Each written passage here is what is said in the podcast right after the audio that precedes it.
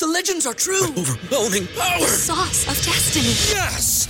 The most legendary sauce has arrived as McDonald's transforms into the anime world of WickDonald's. The greatest flavors unite in all new savory chili McDonald's sauce to make your 10-piece Wick Nuggets, fries, and Sprite ultra powerful. Unlock manga comics with every meal and sit down for a new anime short every week only at WickDonald's. Ba-da-ba-ba-ba, go! At participating McDonald's for a limited time while supplies last.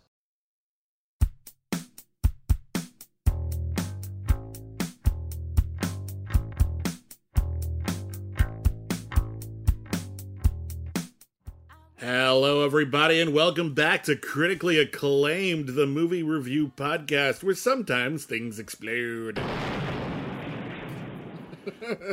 My name is William Bibiani. I am a critic. Everybody calls me Bibbs. Uh, my name is Whitney Seibold. I too am a critic. Uh, the way you introduced it, sometimes things explode, makes it sound like it's going to be really contentious. Mm. It's going to be hotly debated films on the podcast, No, which, we just- which we do sometimes. Maybe, but I just meant that, like, literally, But, just uh, things around my apartment are a little unstable right now. All right, just keep the, keep the nitroglycerin steady. Yeah. Uh, podcasts of fear. Uh, But that that's not our hook. We're we're not we're not the contentious podcast. No, we're not, not the really, Bickersome critics. no, I don't think uh, we get- sometimes more than others, but We get on each other's faces a lot. ah, you're But a the- big jerk with your jerk face. I can't help it if I have better taste than you. Neither can I. Uh, this week on Critically Acclaimed, we got some catching up to do. Uh, last week, we didn't have a critically acclaimed episode because there actually wasn't much out. Like we, And- we'd only seen like a film and a half each, and uh, Just barely seemed like worth putting an episode together at that Yeah. point. We had other stuff to catch up on. So we decided we'd save it, and now we have a big gold double decker episode uh, for you because here's what we're release, uh, releasing, reviewing this week on Critically Acclaimed uh, Asghar Farhadi's A Hero, New York Ninja, Home Team, The Ice Age Adventures of Buck Wild, A Taste of Hunger, The Fallout, and The House. you know those films aren't like The Fallout is kind of a downbeat and very emotional movie. Yeah. Uh, it it doesn't really uh, warrant the sort of Mr. Moviefone introduction you gave it there. All movies warrant a Mr. Moviefone introduction. That's the one thing they all have in common. I do remember when you know Moviefone was a thing that we did. Yeah. Call call your your area code seven seven seven film, and they would talk it through. A little recording would tell you the titles of all of the local movies, depending on which letters you entered on the keypad. I honestly wonder what the last movie I checked on Moviefone was. It might have been, if I'm gonna guess, might have been Cold Mountain. oh yeah, Cold Uh, Mountain. Yeah. You have selected Cold Mountain. Rated Yeah. R. Yeah. Um, I I do recall an instance where uh, my girlfriend at the time, now my wife, uh, we wanted to see a movie, and we didn't have smartphones, we just had the flip phones, so we called Moviefone. And it wasn't quite working with the little keypads, and uh, you know, it's like you, you have selected enter your zip code. It just wasn't reading. Yeah. And out of frustration, my, my wife like sort of just mashed her knuckles into the keypads like ah why didn't you work you know kind of comically and after that it said you have selected norbit and uh, it's like no we definitely didn't we didn't want to see norbit You have purchased 38 tickets to Norbit. no fuck ah I hope you're on your way because it starts in five minutes. No, no refunds. Ah, but that's the way you got your tickets back in the day. Good times. Um. Anyway, we got. Uh, But let's That- review uh, some. yeah. Let's review these movies. let, let's talk about what's happening right now, shall we? sure. Let's actually, uh, you know, be be in the here and now where Although people Mo- actually. Moviefone is still a thing. There's a website, moviephone.com. So if you wonder why it's called Moviefone, Yes. that's why. It used to be a phone. What do you want to start with, Whitney? Uh, let's talk about New York Ninja because this is a fascinating thing. This is one of the most interesting films that's like coming out this month, uh, especially considering it was, should have come out in 1984. Well, I'm not sure if it should have come out.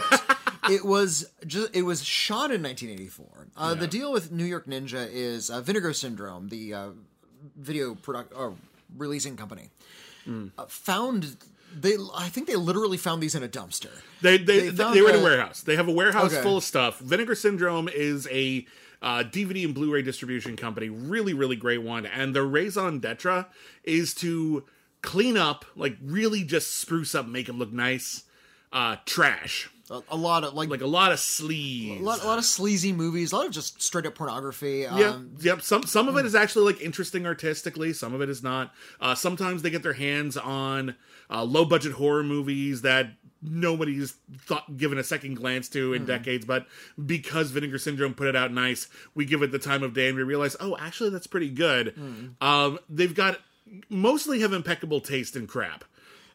like they're they're, they're, they're not quite You the can, uh, criterion of crap, but they're pretty close. They're about closest we got. Yeah. Uh, you can find a lot of uh, Vinegar Syndrome movies on the Night Flight channel. Mm-hmm. Get Night Flight Plus. They uh, they have their own sort of devoted section to Vinegar Syndrome. Yeah. Uh, the name Vinegar Syndrome comes from uh, what happens to film when it degrades. Yeah. When you uh, have a, a 35 millimeter acetate print around for too long, it starts to rot after a while. Yeah, just the And- chemicals just start and, to go. and when uh, when film starts to rot and shrink, it uh, you know th- something about the enzymes and the chemicals in the dye and in the actual cellulose uh, gives off this very powerful odor that smells a lot like vinegar.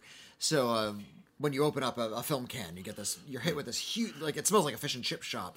So they call it vinegar syndrome. yeah. Vinegar Syndrome, the video company, found a bunch of reels for a film with no sound. You, there was supposed had to be sound, but the sound was gone. the sound was gone and they went through these this uh this movie and they found it it was shot in new york in 1984 uh by a, a established uh kung fu star Oh yeah, and John, Liu. john liu uh, and you look up John Liu's career, and he, you know, he did a lot of uh, kung fu movies, mm-hmm. and he, and I think this was part of like a series that he was going to do these ninja movies. Ninjas were incredibly popular Yeah, in so- America in the 1980s. So, So, throw a uh, ninja in something, you were going to make some money. he made this movie and there was no sound and from what i understand they only had like a, a some like a partial script. It wasn't like a, an actual screenplay mm-hmm. for this movie. And vinegar syndrome using lip reading Sometimes. as sometimes. And also and and the script were able to sort of piece together what this film would have looked like had it had sound. Yeah. and, So they cleaned but- it up, they edited it together, Including- and they- in they order edited it to. together as best as they could figure out, Yeah. and they hired a lot of known like B movie luminaries to dub the voices of the characters on screen. So, for example, the protagonist of the film, played by director John Liu, is now being voiced by Don the Dragon Wilson. Not no small get, basically. Uh, you've got uh, genre luminary Linnea Quigley playing uh, one of the detectives. You've got uh, the inimitable Michael Berryman He's great. from uh, The Hills Have Eyes and Weird Science. Uh, honestly, doing what sounds like an impeccable Jeffrey Combs impersonation. like I thought it was Jeffrey Combs actually initially when they I'm- started. and I'm used to Michael Yeah. Ber- Michael Berryman uh, has this wonderful kind of um, it's like sinister voice he Mm. puts on in a lot of his roles. I it had to be done, Lieutenant, and it was kind of weird to hear him do this other impersonation. But he plays the the villain of the piece. yeah, uh, quick correction: Linnea Quigley doesn't play the detective. Cynthia Rothrock, Oh, that, yeah. martial arts star extraordinaire Cynthia Rothrock plays the detective. Linnea Quigley plays a reporter who's reporting on all the ninja goings on, and uh, Ginger Lynn plays uh, John Liu's wife, who dies very quickly into the movie and gives him a reason to don ninja garb and roller skate around New York City, chopping people up with swords. It's th- this is an odd animal because they were they weren't going for authenticity. It seems like they were trying to construct a cult phenomenon, Vinegar Syndrome, along the lines of something like Samurai Cop. Uh, if if you know Samurai Cop, it was directed by um, Amir Shervan is the director's name, and um, this completely bizarre zero budget film uh, with Robert Z'Dar about a cop who's a samurai. Well, he has a samurai sword in one scene Yeah, like the, the that he's a samurai has almost nothing to do with the movie. it's just a good title. Yeah. Samurai Cop. Yeah. Uh, the uh, the Amir Shervan trilogy is wonderful. Hollywood Cop, Samurai Cop, and Killing American Style. Uh, and these are sort of underground films that get a little bit of a toehold, and they start becoming uh, sort of big on the midnight circuit. Yeah. Eventually, we track down the stars and we talk to the directors, and the mystery is sort of gone. I Often. feel like yeah, I Often. feel like like you can see the cycle happening. Well, like it- uh, what people the question discovered. is only the question is whether was this made with cynicism or with sincerity. Yeah. if it's Uh, made with sincerity, I feel like the it's very easy to keep the cult going. If it's made with cynicism, wow, we're just trying to make a quick buck, Hmm. we start losing interest. I, I think uh, something else happens where it gets a little overexposed. That happened That's with true. Troll 2. Yeah, Uh, you couldn't book Troll 2 as a midnight show anymore. People wouldn't be so interested. I Mm-hmm. think uh that that one sort of played itself out. I think uh, I feel like that happened with the Miami Connection. I feel Yeah, like everyone right, was yeah. so ready to canonize the Miami Connection. Miami Connection's fun, by the way. Mm-hmm. It's about a bunch of martial arts uh, orphan adults who live in the same house together, and they have a band about ninja Mm-hmm. stuff. Like they sing about ninja stuff, and then they fight some guys. It's a very entertaining schlocky movie, but I felt like it was. Everyone told me this is the next big thing. Just accept it now. Oh. That it kind of like I felt like I was being forced to be amused by that one. like maybe it would have been better if that had yeah. happened more organically than it had, but okay. Well, yeah, Miami Connect. It was another one of the those Yeah. things where uh, I think it was Al- Alamo Drafthouse on Miami yeah. Connection discovered, discovered this, it, yeah. this kind of oddity from it was 1990 Miami yeah, Connection. late eighties, late eighties, early nineties. Yeah. and uh, yeah, they so they they decided to clean it up and release it in theaters, saying this is this is bug nuts. You Yeah. guys got to see this. This is the new Rocky Horror or Yeah, well, Yeah, and they're trying to sort of prepackage the cult phenomenon, Exactly. and that's exactly what's happening with New York Ninja. Vinegar Syndrome is trying to kind of push this forward as a prepackaged cult thing, this is a big discovery. rather than rather than find this footage and try to recreate it as accurately as possible. Well, they're I feel like you're you're you're uh, well. I'm listening to the score, Yeah. and I'm listening to a, the score is, is sort of the biggest giveaway, Yeah. because they're not giving a, an organic type of score that this movie would have had in 1984. No, it's- it's- they're giving it's- a very retro synths kind of. it's sound. retro synth, no denying it. Yeah. and I feel like that's true of a lot of uh, sort of the editing and maybe even the performances, where they're Sure. kind of there's a lot of uh, almost Popeye like ADR, where there's a lot of chattering going on in the background, and like they're clearly just getting a lot of the actors in the booth and playing up the camp a little bit too yeah, much. but you're selling it as though it's like full of like bizarre, wacky dialogue or something like that, and it's not. This isn't like Kung Pao Enter the Fist. Oh, well, no, where they made no, it no. something super campy. no, they're and not silly. They're not, pumping it full of jokes. They're not altering what the film is fundamentally, No, but no, I feel like they're, they're just made it with a bit more of a modern sensibility. They're Yeah, not I trying feel- to accurately recreate exactly what it would have been, but they're they're people who clearly have a taste for the types of movies that they would have seen. They didn't have extensive reconstruction notes like Orson Welles left for Touch of Evil. they're just doing the best that they could, Yeah. and they thought it would be it worked. And honestly, you know, you you you you. I guess you say find it distracting. I it mostly looks about right. Mm-hmm. I think it mostly feels about right. the The audio is you know pretty crap, but I'm used to seeing a lot of movies that were shot without audio in the 70s and 80s mm-hmm. that were overdubbed. Sometimes the original audio was lost forever, and that's or was never intended to have original audio. And this is just people cared only so much about how good the performances would be. I'm used to all of that. I I actually think that this is actually again, I, who can say if this is exactly how it would have turned out? Probably not. But it, this reads pretty close to me. This doesn't read like it's winking. This doesn't read like some sort of uh, camp spectacle. This reads for me like people who really enjoy the very sincere genre filmmaking that this is early 80s ninja shit and, just uh, wanted to put it together as best they could with what they had and rather than I mean, you could have like busted your ass to make sure everything would have been perfectly period appropriate, and we recorded it in the exact same sound studio that we would have. They're not going to do that. I feel no, like no, I feel like they get away with it pretty well. uh, they get away with it. As pretty a well, restoration but, uh, project, it's an interesting experiment. that's what it is. It's an interesting experiment. I don't think it's 100% successful. Hmm. Uh, just because of what I was talking about, I feel like it, it feels a little bit manufactured to me. Just sort of, they're, they're trying to push the sensibility of this movie in a direction where it doesn't go, rather than just letting it be the piece of crap that it is. and New York Ninja is a piece of crap. It's a fun piece of crap. Oh, uh, it, it- It's not fun- to- amazing. To, It's to a degree. Um, It's- yeah, I've had fun watching It's, it's no Samurai Cop, but no, uh, no, no, no. uh, yeah, the, the the story is predictable and kind of nonsensical. Well, there's it because starts what off with- happens is yeah. there's uh, the main character, who's John Liu, uh, has a, wife who's murdered right in the first uh, scene. Yeah, there's a crime wave in New York. City. Women are being kidnapped left and right. She sees a woman being kidnapped. She tries to stop it. They kill her. Boom. Now So he's oh, he vows revenge and decides to become a ninja and become a vigilante and stop these bad guys who are being led by the plutonium killer, who is a serial killer driving around in the back of a limousine, who is also completely radioactive. He's like deliberately irradiates himself, and he's like he gets high off of it, like Yeah. he cackles and you know bugs his eyes out. Which feels like it comes from a different movie, but okay. and yeah, and then uh, lures women into the back of his limo, where sometimes he murders them, and sometimes he kidnaps and brings to his uh, sex slavery ring, Yeah. which is like out in the the boonies of New York. It looks like it's on like Shredder's Island from Teenage Mutant Ninja Turtles. Like, Yeah. it's just somewhere out there. You know, like, it's- New York City's all really densely packed, except for this bit. And it's This it's bit right yeah, here, there's no one around ever. and it's visualized by these women who uh we never see them like engaged in any kind of sexual activity they're just sort of Mm-hmm. stripped to their lingerie and tied to what look like bed springs Yeah. like bed frames without the the mattress part It's it's it. it's not like it. It, in theory and in principle, it's horrifying, but but because of the way it's like presented, it feels like no one actually wanted to go there, which is probably for the best. Hmm. But it's basically just saying like, oh, I don't know, would you mind just standing there with your hands over your heads?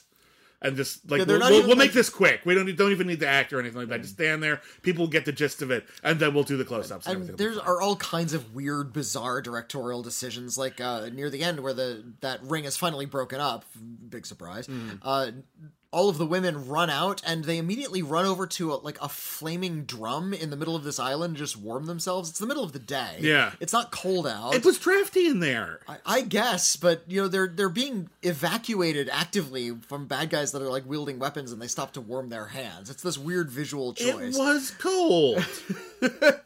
I don't know how I don't know how else to explain it was cold we, to uh, you, Whitney. it wasn't just Don the Dragon Wilson who was overacting. John Liu is also clearly visibly overacting. Yeah, he's hamming it up quite a bit. Um, yelling no and why well like in the Yeah. middle of uh, kung fu poses. Yeah. There's weird uh aesthetic things that don't make any sense uh, Mm. when uh, his wife dies he's you know of course completely despondent Mm-hmm.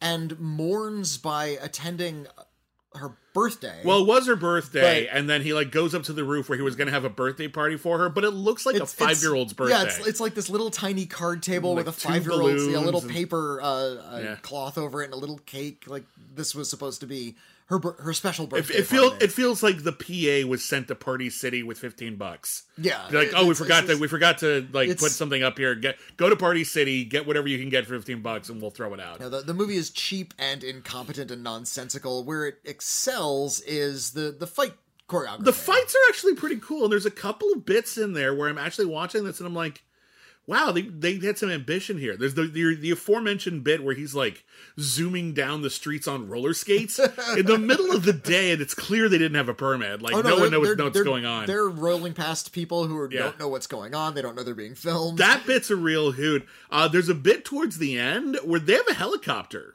That's not cheap.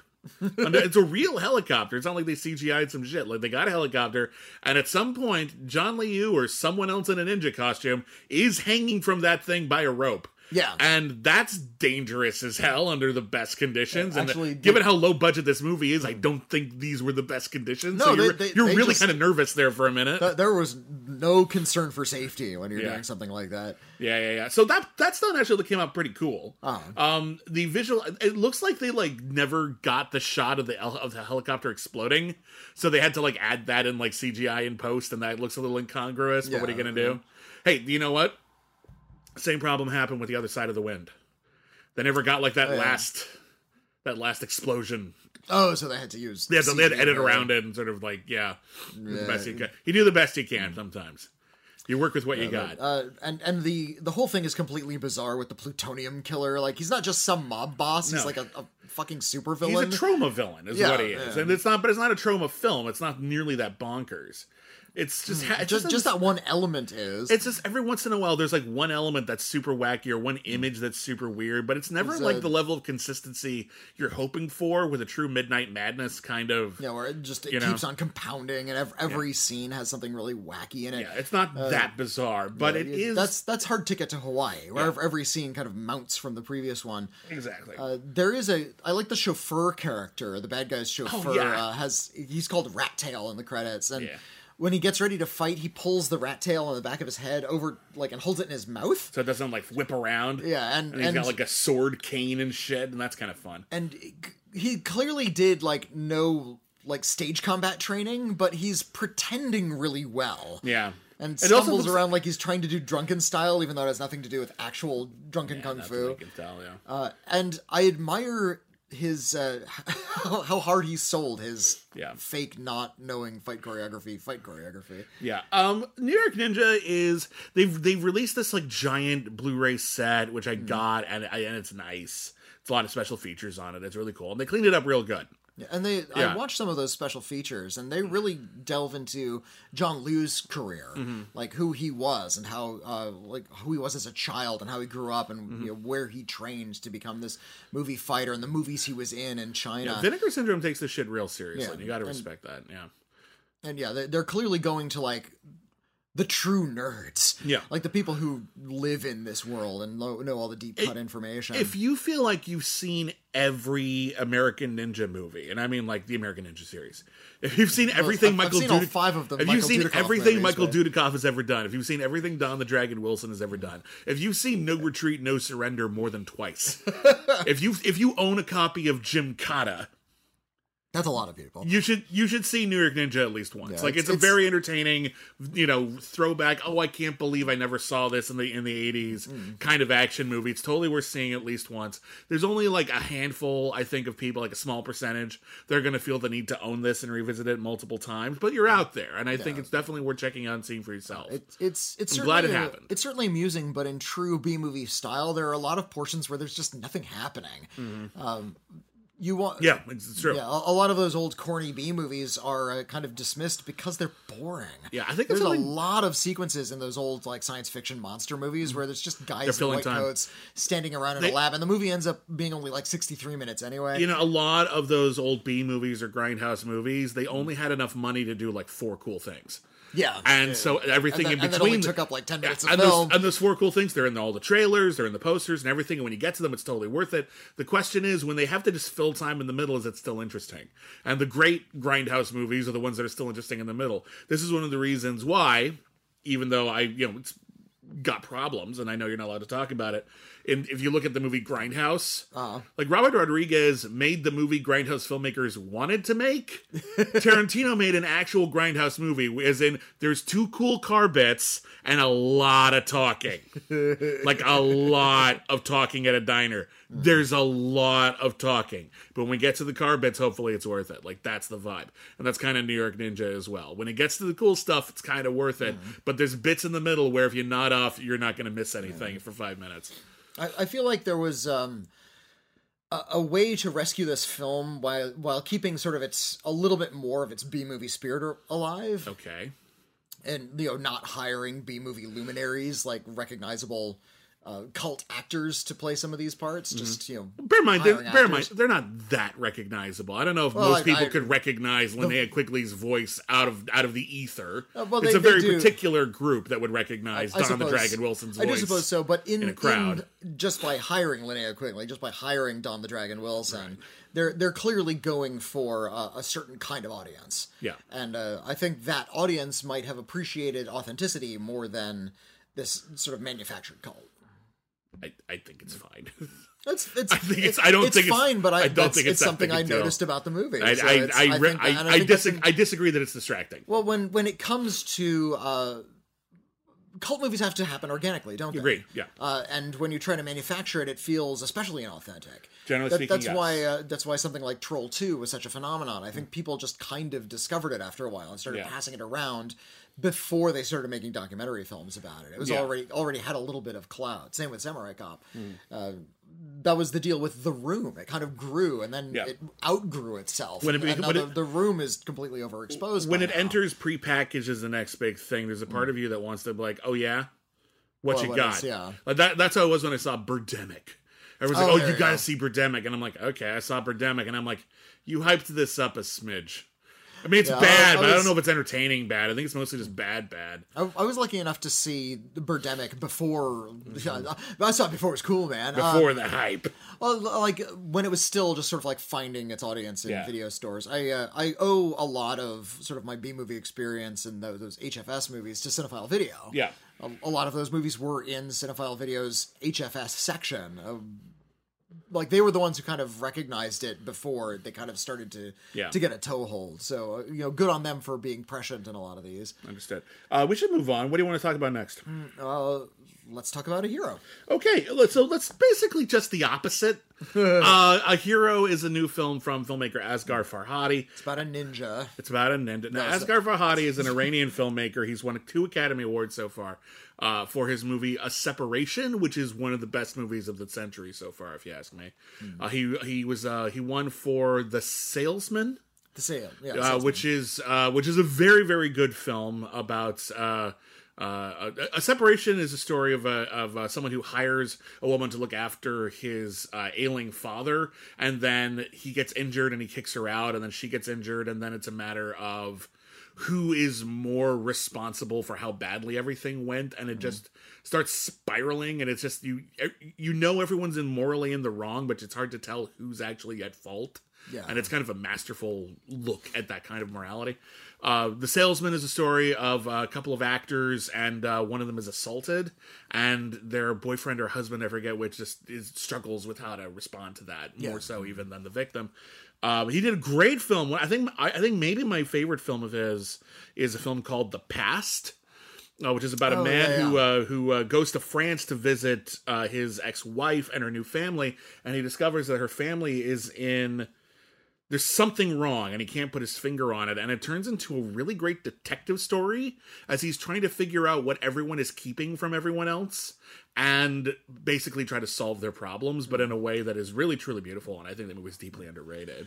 What I what I think Asghar Farhadi is interested in exploring as a filmmaker Mm-hmm. is the idea of uh, the moral bounds we don't realize we're surrounding ourselves with. Yeah. and the judgment that comes with that uh, about how um, you know stigma. I, I've seen um, the salesman, and I like Yeah. the salesman a lot. Salesman's great. and it, you know sort of that stigma around how we respond to violence. yeah Uh, and this this one is about uh, I think far more penetratingly about the moral we seem to hang on the notion of debt. Yeah. Of being in debt. And I, I think they even say in this movie uh, like money is not real but debt is. Yeah. And how being in debt can reflect on you morally as a person. Well that's that's that's a stigma i think a lot of us feel about it. Like oh there he's a bad person. He's, he's swimming in debt. If he was better more mature more intelligent smarter Yeah, cared more about his family he wouldn't be in this, this, situation. this idea that Yeah. we can attach uh, morality to wealth Yeah. and immorality to lack of wealth. And this takes place in a world uh, straight out of Dickens, Mm-hmm. where uh, the main character has been released from debtor's prison. Yeah. He's owned so much money that he's gone to jail. Yeah, he he he he took out a loan. Uh, a guy guaranteed the loan. He his business went bad because shit happens. It's capitalism, or uh, and um and the guy says, "I want my money back." He's like, "Well, I don't have it. It's a lot." And the guy's like, "Well, that really screws me over." Which it does. He, he is screwed over, and he says, "Okay, I'm gonna make. I'm gonna have you sent to prison." Uh, at the beginning of the film, our hero, so to speak, uh, The, the protagonist. the protagonist is let out of prison. He's got like a weekend pass to to deal with family issues, and the issue is he's leaving his wife. He's got a new girlfriend, and Yeah, he and his wife were separated. they're a while separated ago, a while ago. He's he's got a new lover, and she found a purse at like a bus stop that had gold coins in it, and it might be enough to get him out of this mess. Yeah. So they're going to go have them praise, see what they can do, and then over the course of the weekend, he realizes it's not enough to help out, and on top of it all, he starts feeling really guilty about everything. so rather than taking the coins. so rather than taking the coins and just putting a dent in the debt, he says, "Here's what I'm going to do. I'm going to go to where it was, where it was, where we found it. I'm going to put up some flyers, and if anyone can, you know, describe the purse and say how many coins there were and all that kind of stuff, can prove that it's theirs, we'll give it back to them." Uh, and this this happens, and he feels pretty good about himself. However, he ends up taking the phone call in prison, and one of the wardens overhears the conversation and he says is that what you did? You're in, you're in debtor's prison and you gave up free money to do the right thing? And he was like yeah. And so they end up making this into a public relations story about how great this prisoner is to sort of gloss over the fact that a guy killed himself at the prison last week there there's that uh, and it all very quickly turns into uh, sort of like a local interest news story with a lot of the heart tugging uh, heartstring tugging sort of things Yeah, Uh, people start his- raising yeah. money to try to get him out of He's- prison, but he's also not entirely telling the truth about what he did. Because he was trying to get out of debt and Yeah. so he is t- making decisions not always the best ones Oh yeah, sometimes very bad decisions, but you can always see how he got yeah, there. not always telling the truth but always in a way that seems like a logical course of action at the time and is the most moral decision he can reasonably make at the time, so even though other people can look we, from the uh, outside and say you did the wrong thing. now that we you know we have this sort of thing about how you're this great moral guy how about we get your son to speak and his son as it turns out is uh, suffers from a stammer he has a speech impediment Yeah. which uh, kind of adds to this uh, like every time this, exploitation element ev- about the every news time, stories every time this kid is interviewed or mm. goes up to speak, you can hear him stammer. It just makes his family look more needy. Mm. At least that's the perception, and people start realizing that either this kid that, that he's either exploiting this kid intentionally mm. or unintentionally. And then we start meeting the the person he's in debt to, who because we're on this guy's side for most of the movie, we're literally just watching it from his perspective. This guy comes across like a total asshole. But the more he, talks, he seems like the villain at the start he, yeah. but the more he talks, the more you realize he's not wrong. He's pointing out a lot of like actual flaws that the main character has. Yeah, uh, and they're talking about like in his story, and why would he lie about that? yeah, sort it's of like, thing. hey, listen, we put together one fifth of what he owes you. Surely that's okay, right? It's like, no, No, that's one more, fifth, yeah. and it's not like. It's not like I'm swimming in cash here. I own like a copy store. Like I don't like. He actually this needs is- that money, This yeah. this this actually like I I don't have money for my daughter's dowry because of this. You've ruined her life.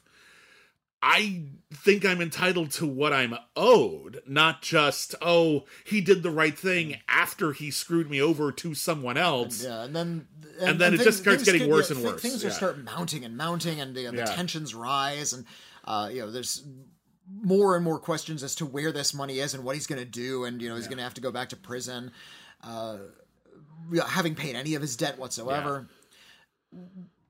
He's got to What, uh, yeah, yeah. Invents to track down the woman who like he, he, Yeah, he didn't he- get information from the woman who like He said the coins were uh, hers, and I was he got to find her. He convinces some family members to sort of tell a certain version of a story, so it looks like they're all lying now when he's caught. The- Uh, watching this movie is like watching like a detective story set in a Kafka novel.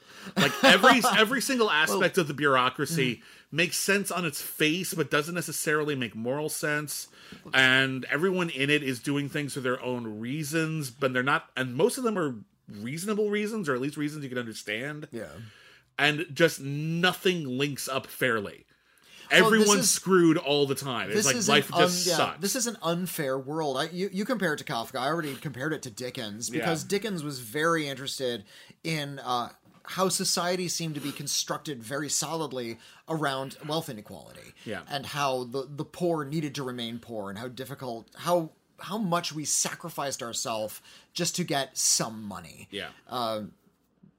Have you uh, if you've ever read Dombey and Son? That's very much about that. that one, Um, yeah. but uh, this idea that we have, th- th- and this is a, an important idea to explore Yeah. in, in in art, uh, just in general. This is a, a, film I was reminded of was um, uh, L'Argent. If you ever saw it, the Robert Bresson movie from the eighties. I actually never seen that Okay, uh, where um, somebody tries to pass off a counterfeit bill, and just having this counterfeit bill kind of ruins your life essentially. Yeah. And like uh, by the end, the But if you're the owner of a counterfeit bill, uh, that's just kind of on you. There's very little you can do about it, Yeah, other than the, uh, you you you can you can like try to get away with like passing it off, but all you've really done is give away nothing, and Well, you've, and- and you've just- added nothing to anything. and You're screwing over whoever else has this bill now. But the I- idea of like having this counterfeit bill and just over the course of the film, just by touching it, it's like you've cursed yourself. Money is a curse in that movie. Yeah. It's it's really really super anti-capitalist movie. It's excellent film by the way. Watch L'Argent.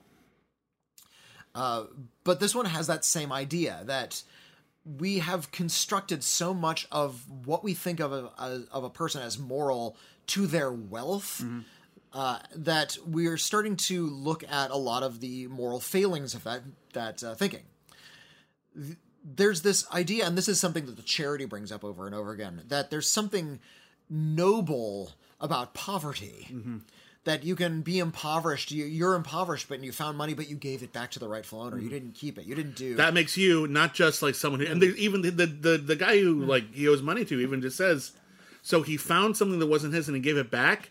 That You doesn't should- make him a hero. should- yeah, I was gonna that's say, like that's- standard opera. That's standard decent person I- procedure. just because he's in, just because he's in debt doesn't mean he's a hero for not stealing. Where's my reward for not stealing? It's like uh, the Chris Rock, Rock bit. I don't hit my kids. What do you want? A cookie? Yeah, it's the bare minimum That's, anyone can that's ask of supposed you. to hit your kids. Yeah, exactly. So it's it's a weird situation, and I love.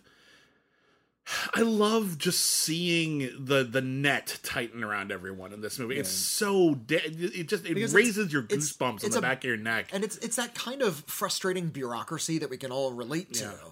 It's O- also- owing a bill or, or you know jury duty, the DMV, all of those really boring scenes and uninteresting locales uh, Yeah. are are the central drama of a lot of people's lives. there's something also really bitterly tragic about how the the the shitty parts of this movie, for the most part, uh, stem from him trying to do the right thing. Every time he tries to do the right thing, it ends up making things worse in some regard. If he had just taken that money, put a dent in his debt, I mean, that woman never would have gotten her her coins back. On the other hand, we never see her again. for all we know, doing with for all we know, yeah. those weren't even hers. We don't we don't have a good system. We don't we don't really have a confident way of knowing that that was like the right thing to do. Hmm. All we know is it would have helped him a little, and none of this other shit where hmm. he's in the public eye and people are examining him and questioning him, and you know things seem to go well, but then he goes to another guy and now he has to prove everything even twice fold. Uh-huh. Now it just ends up making every single thing worse. It's a damned if you do, damned if you don't kind of world, and that's a world that I hopefully we don't recognize constantly because that would just make you pull your hair out. Hmm. But we've all had times in our life that felt like that, where just nothing works. The system doesn't work. Nothing is designed right. And if you're trying to do the right thing is important to you, it should be, but it's not actually getting anyone anywhere.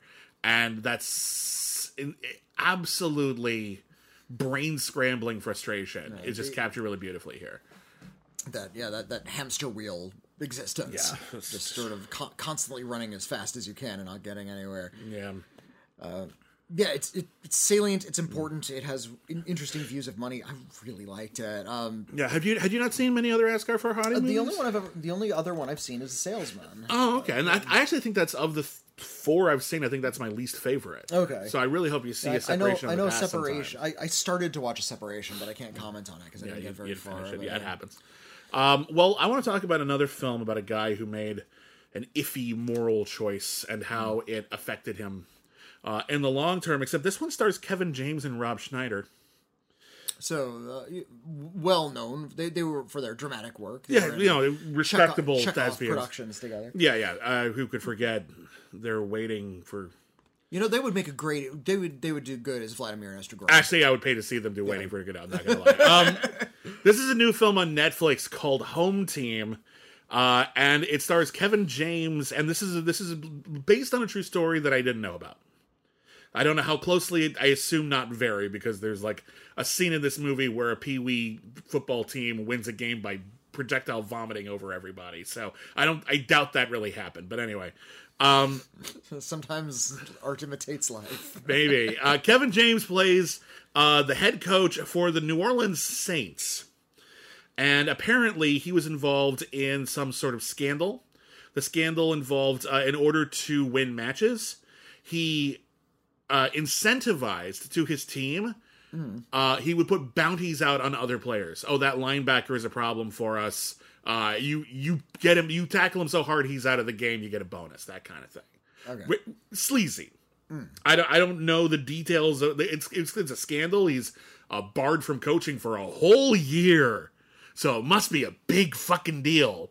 Um, the movie never actually engages with how guilty he is of it, which I think is bullshit. Like at least say it. Come up with a side. You you decided that he didn't do it. You decided that he did. I don't buy your movie for a second. Just pick because I honestly don't know if I hate this guy or not. Um, he decides to spend the off season visiting his estranged family in I think Texas. Um, and uh, turns out his son's on a pee wee football team and they stink. So he uh, gradually, because he's got more and more time on his hands, starts becoming the the uh, head coach of this pee wee football team and applying like more NFL type uh, type strategies to pee wee football. I've seen this this type of movie a couple times. It's the mighty fucking ducks. It's- It's, it's the the Bad bad News news Bears, bears. yeah. It's you've seen this a million fucking times. Uh, except this one doesn't know what the fuck it is. I think because it's technically a biopic, they don't want to go too far into making it this like it's Happy Madison production. They're known for broad farce. Uh, they don't want to go too broad, so everything stays really, really muted. But they also know that they're Happy Madison. Everything needs to be light, so no drama is ever really sold too hard. Yeah. And anytime there's any kind of comic relief, it's sold so hard that it feels like it's in the wrong movie. There's a character in this movie. Hold on, I want to make sure I get the, the name right here. Uh, Mitch Bizone is uh, is another coach for the Pee Wee team. Uh-huh. Uh, he's made up to look so much like Kevin James. I thought it was Kevin James in split screen. like the- uh, just doing some sort of yeah, some with the- weird okay. gag where Kevin James gets to play two different characters, and this guy, he's an alcoholic. He's overweight. He's bad with women. He always says the wrong thing. Every time we cut to them, he's like jumping on a table and breaking it. And I don't know why he's in the movie. He has nothing to do with the movie. He's just sort of fucking there. Uh, Rob Schneider plays the guy that uh, uh, Kevin James's wife has remarried. He's a new age dude. He's sitting in a lotus position talking about meditating. Uh, at, at one point, he says the kids, "Hey, we're gonna go get vegan ice cream," and the kids are like, "Yeah, I guess that sounds fine." And it's like it's not really even a joke; it's just okay. But at no That's- point do you, it's really fine. common. But the the joke clearly is that he's weird, but there's no actual joke there. They just keep cutting to him as though he brought a really big snuggie, and I'm like, is that a joke? You seem to think it is. Well, keep in mind, um, a- running theme through, no matter who's directing or who's writing, a Yeah. common theme throughout a lot of Happy Madison productions is cruelty. Yeah. Uh, bullying those who are different is a common joke throughout. and a I will of say Happy this: that's not quite so much a, uh, the home team issue. It's not nearly as bad as it is in some of their other stuff. Just uh, Yeah. that that seems to be something that happens a lot, and you know we're going to present this really weird person, and they're not weird in a funny way. Well, they have- they're they're weird so that other characters in the movie can mock them. They have old-fashioned attitudes about masculinity. Yeah, uh, in a way that is yes. at, at best here uh, unexplored. But like this idea that he his wife remarried this kind of effeminate, uh, uh, new age, completely unmasculine guy who doesn't get football is treated like a joke, but it's not like they're gonna get divorced and like she's gonna go back with Kevin James. It's just he's the funny guy that she married, but you never get you never get the sense. It's so weird. You never get the sense that they're happy together. Hmm. Like, is is this is this good for you? Is this a step up for you? Is this what you really? I don't get the sense that like whenever he's doing something weird, she sort of rolls his eyes. Oh, there he goes again. I'm like, okay, fine, but what do you see in him? if we're if you're expecting us to take this seriously enough that we care, you have to actually sell us on this on these relationships. What's the point here? the, I feel like you can't do this anymore, especially not with Kevin James specifically, because Yeah. this was already s- satirized in a movie called Neighbors. Mm. Uh, with um, it had Zac Efron in it and uh, Seth Rogen. Seth Rogen Yeah, and, Rose and Rose Byrne, Byrne, yeah. and Seth Rogen and Rose Byrne were a married couple. Yeah. and uh, Seth Rogen wanted to sort of get into shenanigans with the young frat guys who lived next door, who were led by Zac Efron Yeah. and um, he kept on saying, "Yeah, let, us get into shenanigans. I want to get into shenanigans because you know I'm I'm sort of the I'm the Kevin James of the relationship." And Rose Byrne says, "Why can't I be the Kevin James of the relationship? This is you know, can't, can't I be the doofus and you be sort of like the doting one who's sort of like clicks his tongue and looks aside while I be wacky. Like, how come Yeah. I don't get to do that? Yeah. So it's it's a very funny moment because they're just sending up this whole notion in Happy Madison. It's it's so weird that Kevin James is like at wanting to be taken seriously for this because I've seen Here Comes the Boom. I've seen you do the funny sports movie. Hmm. It's weird to flip that script. and isn't that one like kind of legit? Like he actually it's not bad actually. I've actually becomes like a good fighter. yeah, he, he, he he has become amazing at it, but he's actually able to hold his own in a fight. Like that's mm. the whole thing is he works for public school, and in order to pay for public school stuff, he decides to become an MMA fighter, mm. and it kind of works. Like that's not the terrible movie as as Kevin James movies goes. That's probably one of the better ones. Um, I liked Paul Blart one. Paul mm-hmm. Blart one was pretty good. Paul Blart two is an abomination. Paul Blart one, however, not bad. Anyway, uh, this my point is this: I'm not anti Kevin James at all. Uh, I'm anti this movie, but not because it's like horrible or repugnant. It just doesn't work. Like nothing about it functions. Nothing. None of the big emotional beats really hit. None of the comedy really works. Uh, there's like this one weird bit where like he's he's got to stay at a hotel in town. Okay, he's not gonna sit on sleep on his wife's couch. He's gonna stay in a hotel. He goes to a hotel, and the guy's like, "Okay, so uh, we got a presidential suite, and that's kind of it." He's like, "Okay, I'm rich. I'll pay for that." He's like, "Cool. All right, it's got a jacuzzi, but the jacuzzi makes noise at night." And he calls down there, and he's like, "Yeah, the jacuzzi's making noise at night." And the guy's like, "Yeah, it does that." He's like, "Oh."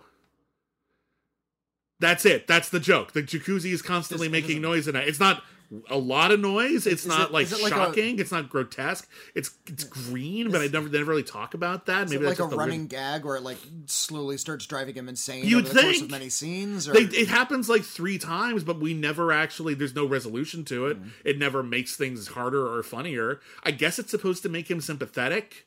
That this kind of a sad sack well, character. this that this disgraced rich guy, who's still rich and who's going to get his job back in a year, uh, who did something that is at best unethical, probably quite immoral. We never really engage with how guilty he is, but the implication is that he's responsible for it. Um, if the best you got to make him sympathetic at the beginning is that the jacuzzi in his presidential suite is a little louder than he'd like at night, and the guy at the lobby can't like turn it off. And no one ever suggests why don't you get some earplugs? They cost nothing and can be found at any pharmacy. Uh, I don't have a lot of sympathy for him because everything about this movie is weirdly contrived. Um, the only person who actually gets off like without a hitch is Taylor Lautner. okay. Uh, Taylor Lautner plays like the kids coach who was there like before Kevin James rolls along, and he's a really nice guy. And he's a, he's a nice coach. He's good with the kids. He just can't win a game to save his life because the kids just he doesn't have a good crop of kids. You know, working with what you got. Uh, and um, he's genuinely seems to care about the kids and their welfare, whereas Kevin James is more concerned about winning. And he's fine. Like he's he's one of those guys. Like everyone else in Twilight got got a career out of it. Like Anna Kendrick has a career, Kristen Stewart has a career, Robert mm-hmm. Pattinson is Batman now. Like everyone's doing fucking great except for Taylor Lautner. And I'm gonna say it right now, Taylor Lautner deserves a little better than this. Like he's not amazing, but he deserves better than this. Can we get him better than this at least? He he didn't return as Shark Boy, did he? Uh, when they did the, I the don't Shark think Boy he sequel, did. yeah, I think they got a different You'd, actor. you'd think he could, you'd think you could get him. Apparently he's done some TV. He was on Scream Queens, but like yeah, he's like the last like six seven years he does he hasn't had a lot on his plate. He was on a show called Cuckoo, Cuckoo. which I guess is a sitcom. I've never seen it. No one's no one's ever said, "Hey Bibbs, you want to see Cuckoo?" Um, so I don't know. Maybe maybe it's the best thing ever, and I'm just out of the loop. But yeah, I just feel like Taylor Lautner is a little better. So that's my one takeaway. Taylor Lautner is a little bit better than this. Uh, moving on. What do you want to talk about? Um, How about we talk about uh, The House? That's another film from last week. Ah, the house always wins. Uh, this is not to be confused with the 2017 film The House, which is uh, with Will Ferrell and Amy Poehler, Mm-hmm. who I believe uh, opened like a casino in their home, Nor should it be confused with the 1980s horror movie House. or the About- 1970s horror movie House. Uh, this is not House, House, or The House. This is The House, uh, where this is uh, an anthology animation uh, film done in stop motion. Uh, it's a triptych of stories uh, that are all all by all- different all by different directors, or Yes. Okay, just checking. Yeah, each each segment's by a different director, Okay. Or uh, in, in the case of the first one, a pair of directors. Okay. Uh, they're all done in stop motion, and they all center around uh, a domicile of some kind. Okay. Uh, Not the same one, just different houses. Just, just different houses. Got it. Uh, the first one is a, a bizarre type of a horror story, where uh, an, a family who's living in a like sort of a countryside cottage learns that some mysterious millionaire has bought up all the land around them and wants to buy their house as well. And in exchange, this mad architect will build a mansion for them, but they have to live in it. okay. Uh, the mom and the dad are saying, "Great, this is wonderful." The young daughter, who is maybe uh, like seven or eight, she's very young, and she has a, an infant, uh, like a toddler sister. yeah. Are a little bit suspicious because they don't want to move out of their house, but they the parents get incredibly enamored of this new house. It has a hmm. big fireplace, it has a sewing machine, it has big windows, but no curtains. Ah. And the architect, the mad architect, is redesigning it as they're living in it. So one morning, the stairs are gone and they can't get downstairs. so they have to go like down the hallway and into this other That's bedroom, fun. like vacant bedroom, and go down a ladder through a hole in the floor to get downstairs. Uh, the next day, it's a different deal. The next day, they can't get downstairs. Uh, mom and dad seem kind of okay with this.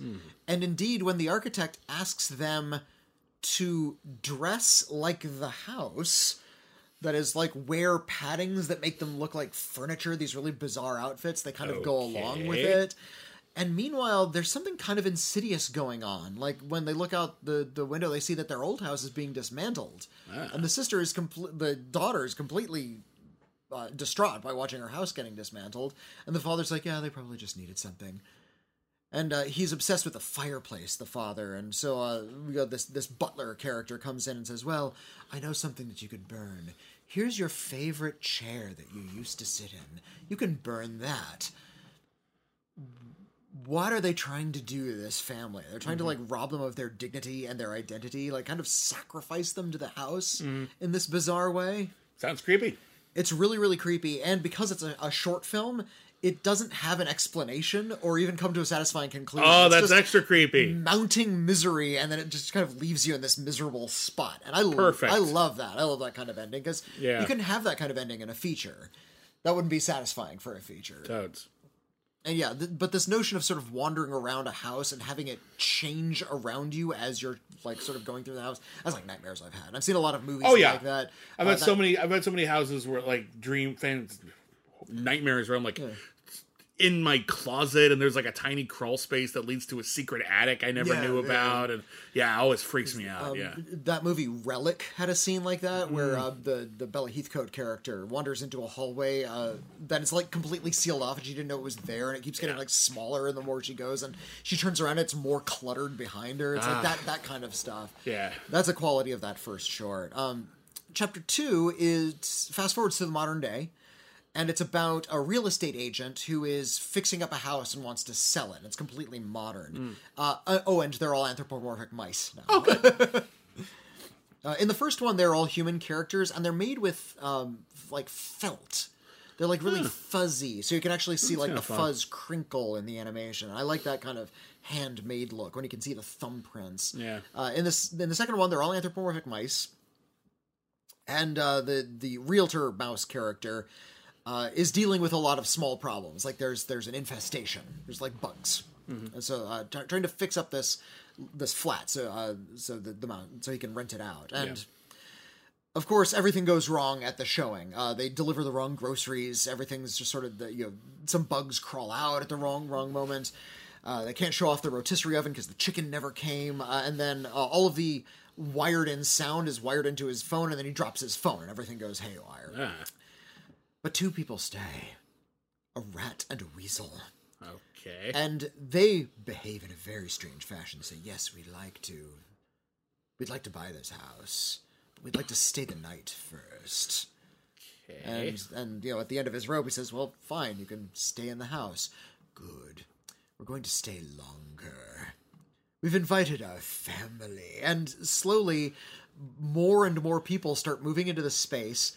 They begin de- like trashing it. You know, they're just sort of sleeping on the floor and like knocking over furniture and like leaving Yeah. handprints on the walls. And of course, the bugs start crawling out, and pretty soon it's just completely destitute. And that one also leaves us in this like unsatisfying, creepy location. So Cool. you have these sort of two horror movies Okay. about houses.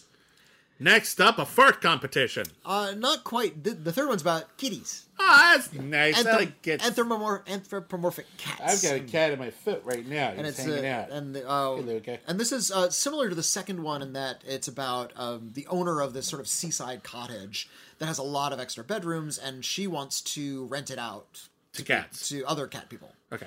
Uh, she has two clients who are living there. One's a deadbeat who only pays her in fish, and the other is this sort of like new age crystal worshiper who uh, pays her in crystals. Okay. And she's like, well, uh, and she even go. I like I kind of want to move there just so I can pay her in screeners. Yeah. Here, w- would you like a, a sweatshirt for Tick Tick Boom? Would you Would you like a a a link to a movie starring Alicia Silverstone fighting a shark? it's only good until ten o'clock. Well, I'm, I'm cooking dinner. Watch it now. Those- Those expiring screeners, man. Ah, is the worst. The, the worst are when they give you a screener that's only available for the length of the film. It's like you start at 7:30 or you don't see it at all. Yeah, you're or it'll just stop playing with five minutes to go. Like ah, what, what's the point? But uh, she has a really sort of egalitarian conversation with the, the crystal worshiper. It's like, hey, if uh, thank you for paying me in crystals. I understand they're supposed to align my chakras or whatever, but I need to fix this place up, and I can't ball, buy wallpaper paste with crystals. and then uh, a new character comes in. He floats in off of the sea. It's right by the seaside, and he is named Cosmos. And he is also this sort of like new age hippie, and it's like, you want to stay in the house? No, I stay in my yurt. He sets up his yurt like in a second. It's like, and we're gonna we're going to war, and I'm gonna I'm gonna stay here, and I'll fix up the place. And she's like, great. You know what? If I can have just a handyman living around, fix it all up. Do what you want. Yeah. The next morning, he's ripped it apart, Ah, and he's added a big lever to the house, and he doesn't say what it does. okay. The fog is getting thicker, it's seeping in, the wallpaper's falling off, and she is just getting completely frustrated. It's almost like a slow Well, burn yeah. comedy. Uh, do you ever see that film, The Money Pit? Yeah, I did see the money pit. Yeah, It's sort, sort of like it's that. about a Um, house that doesn't work. and it's sort of this this bizarre uh, sort of frustration comedy until it becomes about the afterlife. so there's this twist near the end. Uh, All right, and, and we finally learn what that lever does. Uh, sounds fun. Stop motion is a very labor intensive form of animation. Yeah. It takes a long, long time to make because there's not there aren't a lot of shortcuts. Yeah. You just you make the models, you pose them, you have to build these tiny little sets, and you just have to take picture by picture. And that doesn't there's no way to speed up that process. Not not not without like combining it with other things. I know uh, on on f- with Laika they've actually revolutionized uh, 3D printing to do Yeah. a lot of that. To do instead of sculpting everything by hand, Yeah, They're just 3D print a lot of those models. Mm-hmm. So they're able to make the models a lot faster, but they still have to photograph in this slow process. yeah. They still have to actually switch all the faces around and stuff like that, and that takes there's- time. Yeah. There's a, a lot of fun uh, outtakes at the end of Laika movies where they um, they show the animation, but they leave in some frames with the animators in frames, so you see them like zipping about really fast. It's really cool, While yeah. while the animation just sort of moves at its normal pace. Yeah, the Boxtrolls is a really amazing one of those because it's in the Yeah. middle of a conversation. yeah, the characters like are having. It's voiced, super yeah, weird. voiced yeah. in the actors. Uh, as such, it's not it's not utilized in feature films a lot. Uh, you, you'll see it in short films, and you know, at the Academy nominated shorts occasionally, but uh, it's a really fantastically alive animation form that I'm very fond of. Yeah. Uh, like I said, I like it especially when you can see the thumbprints. The earlier Wallace and Gromit shorts, where you can actually see the thumbprints on Wallace and Gromit before Right. they started to sort of slick them out and use computers to, to sort of streamline it a little bit. Uh, and there's a kind of a, a jerky quality to it that I think like it's a little peculiar, but it makes it look a lot more alive. Um, Yeah. We we commented on stop motion animation for a recent Star Trek episode, uh, Conspiracy, where there's a little stop motion bug, uh, and how it looks really corny because it doesn't look real, but but, also at the looks same time, otherworldly. It, yeah, it looks. It looks. It doesn't look like something that it exists, but it does look like something that takes up physical space. Hmm. And as a result, if you're going for some sort of monster effect, uh, you can hardly do much better. Because that's clearly real. That's clearly tangible and physical. It doesn't have that like annoying glossy sheen that even some of the best CGI still has some of these days. Uh, but yeah, there's something just a little unnatural about how it moves, and it scares the crap out of you if you do it right. Yeah. Yeah, and and I and I appreciate that unnaturalness uh, when it comes to stop motion. So um, this is a great look. Uh, they all they all look a little bit different. The design on the mice is a little bit eerie. I liked the the felt people in the first short. Uh, The third one is a little bit more conventional. Like the the cats have. A little bit more traditional, like Disney eyes and the, the, the big heads and the skinny bodies, kind of design. And just the three. Is there like a, is there like a wraparound device, or is it just no, it's just shorts? just three short films. okay, cool. Just sort of centered around houses. Okay, Uh, and I and I like that. I like that they're just sort of thematically connected. There doesn't have to be a wraparound for yeah, very reasonable. for a triptych kind of film. Uh, and I like that they're packaged together because they kind of comment on each other about how fears and anxiety and death can all be linked very intimately with the home, with the place where you live, and how that those spaces kind of uh, get inside you in a way that uh, you may not really fully realize. Oh, I dug it. It's on Netflix. Yeah, watch it. British film. Well, I saw another animated film this week, and this is an interesting case because usually when I see a film in a series, I try to be familiar with the entire series. I figure that uh, you know the target demographic for it is people who've seen the rest of the films. Um, but sometimes you just can't. Sometimes uh, you don't have uh, the the time or the capacity to see every single film in, say, I don't know, the Ice Age series. Uh, Ice Age is a film I've seen about three or four of them. The original Ice Age was basically a remake of that Western Three Godfathers, which was uh, later remade by uh, uh, Satoshi Kon. Satoshi Kon is the Great Tokyo Godfathers, and it's about three mismatched adults who f- find a baby and go on an adventure to try to help the baby find, hopefully, its actual parents, but at least someone to take care of it. And along the way, these people who don't like each other form a makeshift family around the shared act of caring for another being.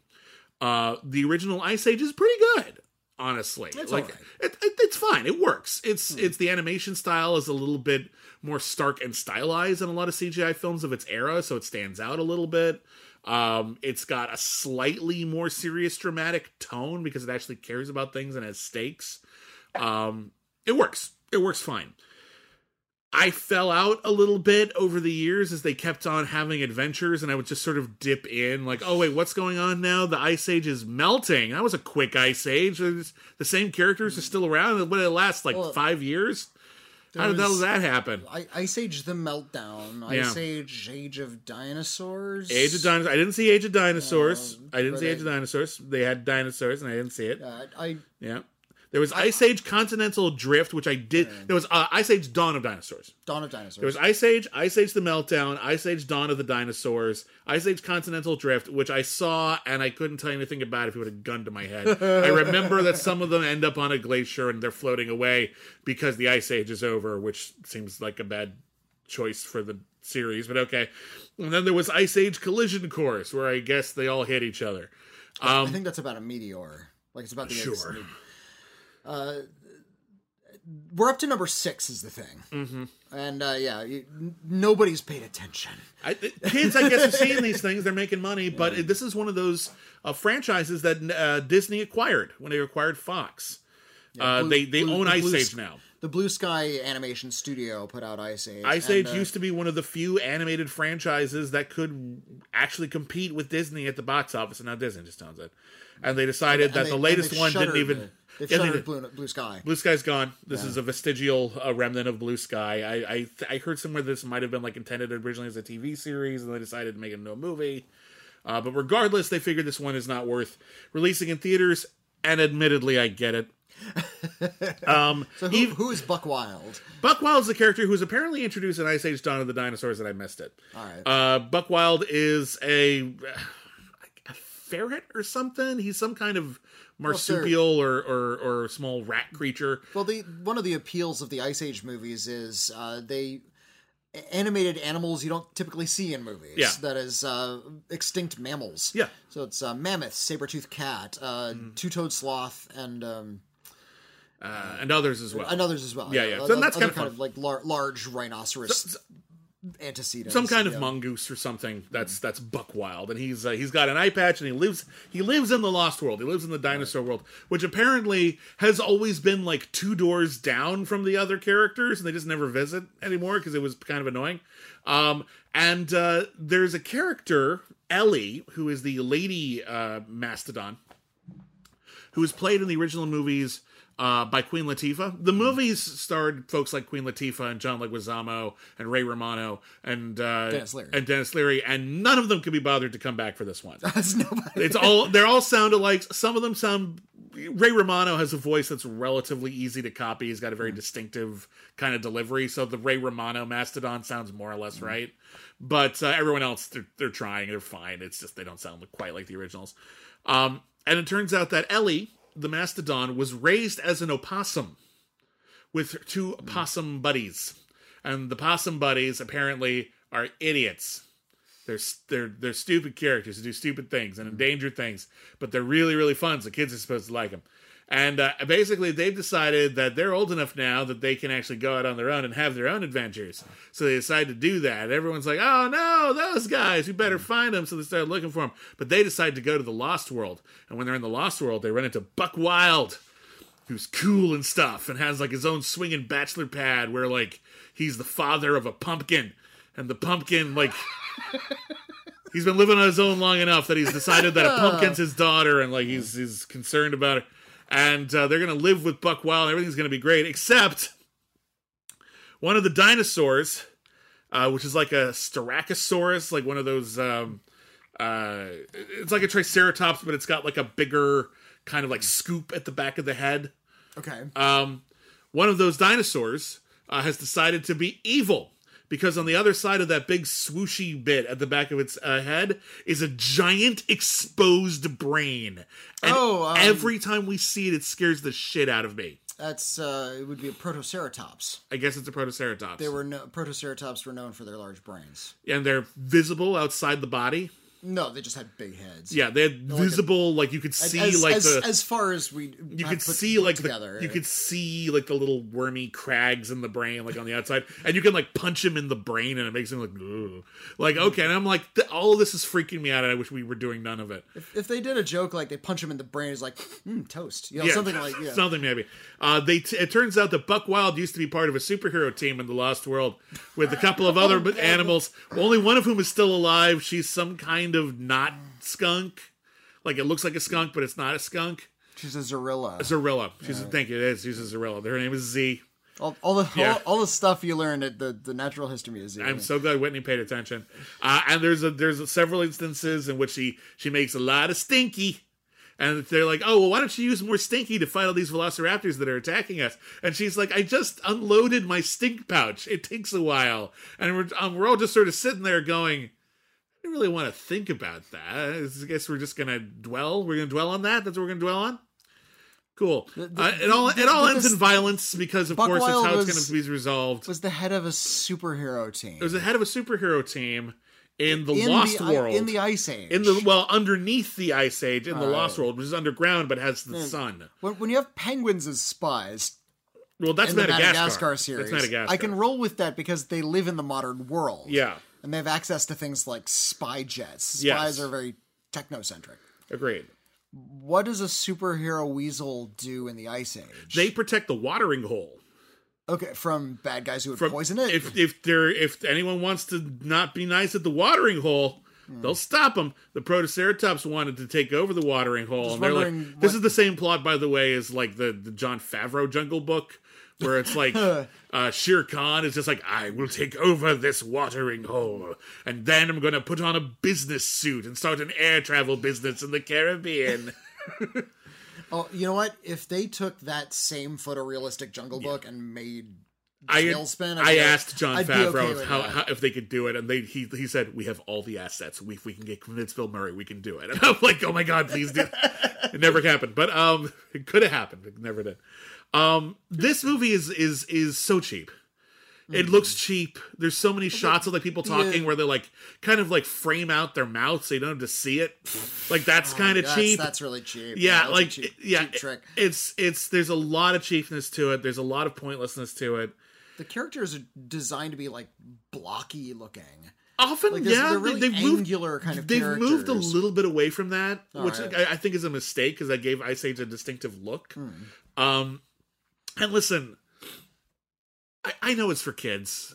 I get it. I realize that kids don't have the elevated standards Hmm. that a lot of adults have. And I, hey, listen, we liked New York Ninja. We have only so much right to complain if something sucks, right? Like there's something to be said for it.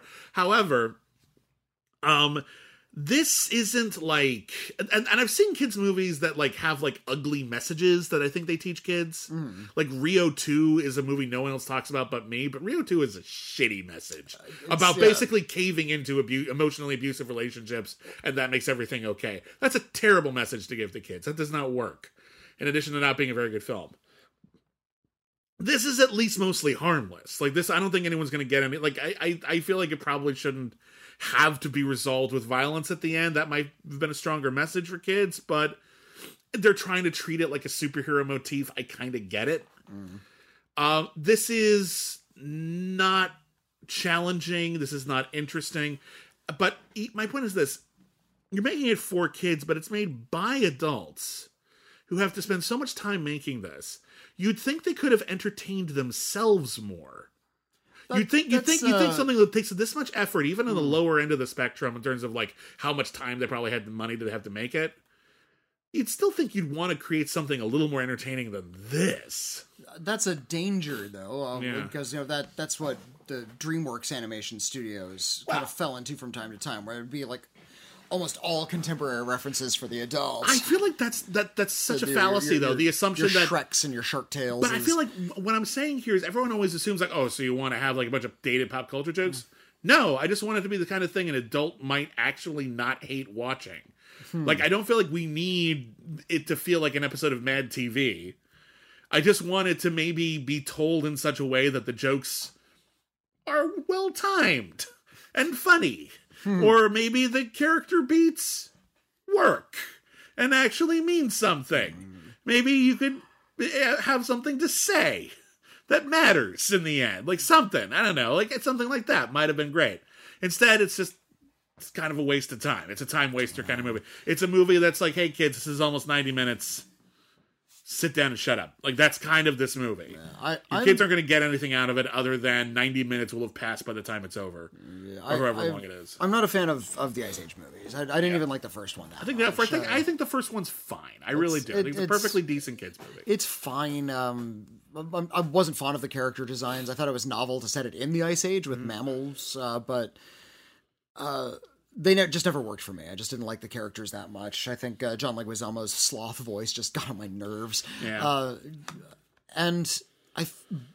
So I kind of pushed the whole series aside, but there was one saving grace, and that was the character of Scrat. yeah, Scrat. Um, Scrat is as funny a comedic animation creation as anything from the classic Warner Brothers canon. Scrat is uh, a is a little mouse type creature who hmm. is constantly trying to rescue his acorn. He's like putting an acorn away for the for the winter, and there's something always happens that ends up and- becoming like apocalyptically terrible. A mountain falls on him, he gets shot it- into space. In in one, he like literally gets caught at the core of the earth and rips Pangea apart just trying to get a, a, a single uh, acorn. Yeah. And Scrat is bodily abused in ways that are hard to imagine. Like Yeah.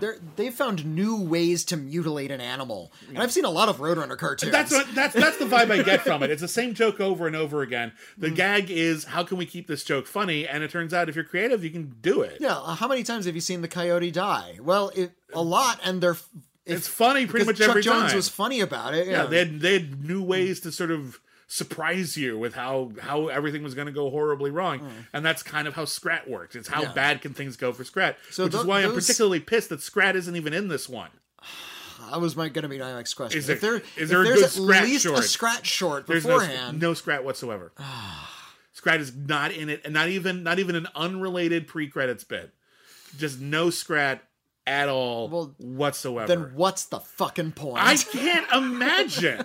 'Cause- Like, because what- it's like I'm- the Pink Panther cartoon see without the Pink Panther If I'm gonna see an like- Ice Age film, I Yeah. I want the Scrat short. That's what I came yeah, for. there's certain things Because I love you- Scrat.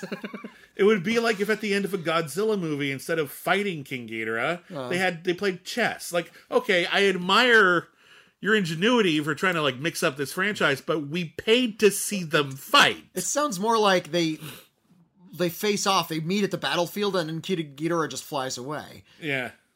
and Godzilla just sort of stands there. And it's like, oh, well, that's a little um, anticlimactic, but good, you learned your lesson. you you. Defeated you several times, and you're like, okay, fair enough. Yeah. It's, Yeah, wait, gonna not- be back. it's No, no, satisfying. that's it. But yeah, I- that was that was my biggest. Honestly, that is the biggest complaint. I'm glad you mentioned it. Is that there is no scrat, which is a huge waste. Thing. What is that? Such crap. It's the, the the best thing to one of the best things to come out of Blue Sky. I, I like the Peanuts movie too. Peanuts movie's good. The Blue Sky did uh, Captain Underpants. Uh, no, that was DreamWorks. Oh, okay. What Uh, does the Blue Sky do? Blue Sky also did. Uh, I think they did the no. DreamWorks also did the Rio movies. Mm. Okay, here's what they did. They did Ice Age. They did Robots. Uh, Ro- Horton Hears a Who. Okay, Rio. Uh, the original Rio is fine, I guess. Uh, Epic, which is one of the most forgettable movies I've ever seen. Like, tell me anything about the movie Epic, I dare you. They did Rio 2. Uh, they did the Peanuts movie, which is pretty good. I think they kind of missed the point at the end, but it's not bad. They did Ferdinand, which I didn't see. They did Spies in Disguise, which I didn't see. Oh, I saw Spies in Disguise. They were going to make an adaptation. This pisses me the fuck off because this was actually like in the works, but because the studio closed, they're not going to do it. They were going to adapt this really wonderful comic book called Nimona, uh, which was this very witty, uh, sort of Middle Ages uh, fantasy story about a shapeshifter who decides to help a bad guy become a better bad guy. Uh, it's really good. It's a really, really, really, really good uh, comic, and I think you should check it out. Uh, but alas, it's not going to be turned into a movie, at least not anytime soon. Real bummer. Yeah, and, and because of the nature of these big like sort of studio buyouts or you know studio heads change uh, change hands, those projects are always scrapped.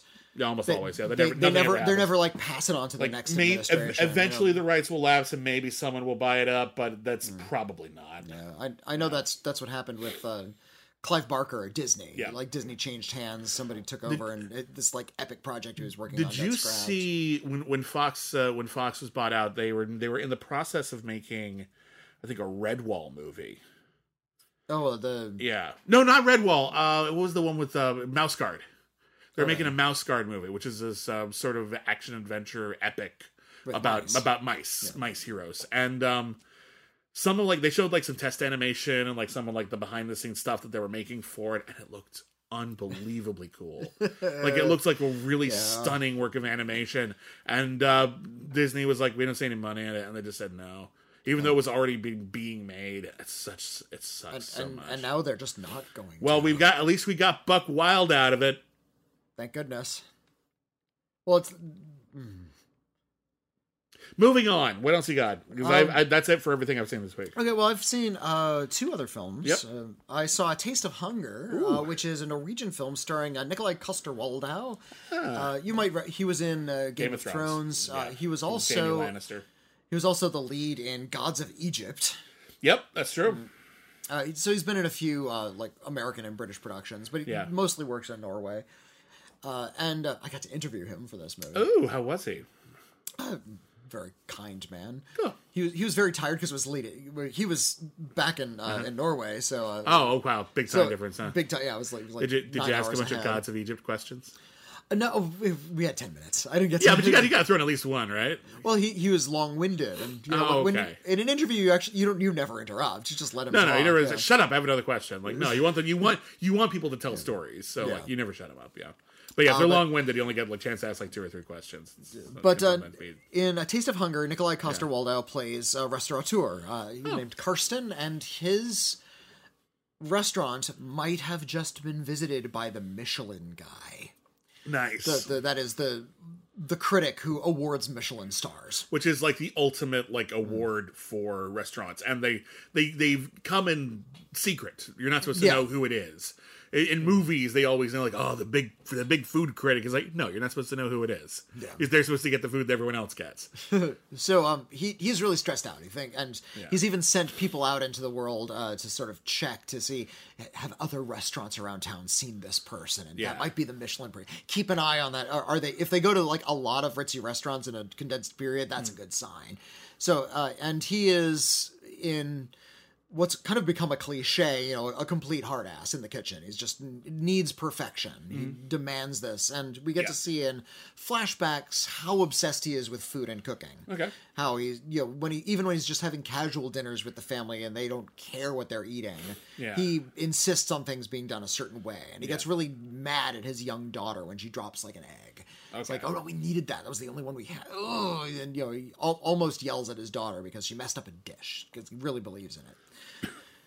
It's also not his movie. Oh, Uh, he is uh, while he's busy sort of going through this drama and living through you know the way he prepares food and really focused on the kitchen uh his wife who's played by an actress named Katrine Greis-Rosenthal uh, has seen in his mail a little folded note that says your wife is having an affair oh, which she is oh. so Awkward. she she finds the note and doesn't know who wrote it or who left it there But she's not going to steal his mail, right? She's got to leave it back on the pile. yes of course that's exactly what Okay, she's gonna don't, do. you don't be a dick about it. That'd be unethical. It'd be unethical to steal mail. Yeah. I may be cheating on my husband, but I'm not unethical. But uh, the movie is mostly about her racing from place to place, trying to find who wrote this note, who knows about her affair, the young man she's having an affair with. Right. And to essentially get the situation under control and keep the secret. She doesn't want her husband to find out. Is the twist that she's sleeping with the Michelin critic?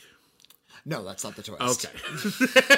that would be a fun twist. No, there, there's no actual twist. It's, Oh, it's pretty straightforward. All right, fair and, and um, it, it is about how the secrecy is breaking her down, Okay. and the panic that she's going through trying to cover up her affair. Uh, Okay. And uh, and and of course, there's a lot of like I said, there's a lot of flashbacks. So we also get to see how she met the man she's having an affair Mm-hmm. with, the reasons she decided to have an affair, Right. Uh, and It sounds kind like of sh- how their relationship was starting to sour before she started sleeping with this other man. Well, that's what I was going to ask. Like, it sounds like she's in a like a um, a whirlwind, trying desperately to make sure that her to save her marriage. Does she want to save her marriage, or is it just out of Hmm. Well, like at, out of at first it's like just to save face and sort of keep the status Yeah. quo. It's like no, I just want to, and you know, you you would think that if she stops it, she'd probably just keep on having the affair. Yeah. But after a while, she realizes kind of how important it is, and eventually the truth comes to light. Mm-hmm. And I mention that because the movie goes on for a little while after. Okay, it's not cool. just about sort of this big confrontation right at the climax. There's Yeah. actually. Uh, a lot of communication had thereafter, and sort of the nature of their changing, you know, what their family dynamic is going to be like See, I, moving I- forward. I, like that. In th- I haven't seen it. I like it in theory though, because so often like it, the movies end with like I or, or a sitcom or like whatever, like oh I swear I'll change, Mm. and I'm like yeah anyone can do that when like in the heat of the moment when you're caught and you feel like this is the moment to say that. Mm. The question is in a couple of days when everything dies down, you actually gonna do it? Well, you and- actually gonna yeah, put in the work? Are you gonna go to therapy? What are you gonna do? Are, are you Yeah. are you really going to stay together? Are you going to break up? If you do Yeah. break up and you have a kid, how is that going to work out? Because you got here probably because you're stuck in a cycle, right? You Yeah. have like you have patterns of behavior. Breaking those isn't necessarily easy, and just promising you're going to do it isn't enough. You actually have to put in a lot of effort. So I don't always buy at the end of these movies that everything is going to be okay. But uh, the Nikolai Coster-Waldau character, uh, while he seems like you know he's he's the the aggrieved party here. His, his. Yeah, wife, he- wife he was wasn't- he wasn't having an and, he- and he's not happy about that. Yeah. Uh, but at the same time, he has to sort of acknowledge that the one thing that he's passionate about and the thing that he's working hard to get is like this restaurant is pushing everybody away. Yeah. Uh, and there's even we even get to see a scene where they first met he and his wife Okay. and how she really doesn't care that much about food. She's never had a hot dog before. Oh, And he has to cook her like the finest hot dog ever. It's like, oh, just whatever. I'm just drinking. Yeah. She, she cares more about booze. Okay. she- yeah, she has a lot of cocktails throughout she could be the restaurant sommelier. She, uh, she's not uh, alcoholic, but she is a connoisseur. Well, yeah, uh, that's fine. This don't, don't don't necessarily go hand in hand. yeah, well, like I, I said, she's always drinking a cocktail. She's not like Ah. indiscriminately a lush. She's just you know drink drinks uh, the way an adult does it- so does an adult? European does. So does it Uh, work? So it does work. I think there's some emotional maturity in there uh, in terms of uh, the way these characters relate, rather than relying on uh, cheaper melodramatic beats. It's it's pretty good. It's That pretty sounds really yeah. good.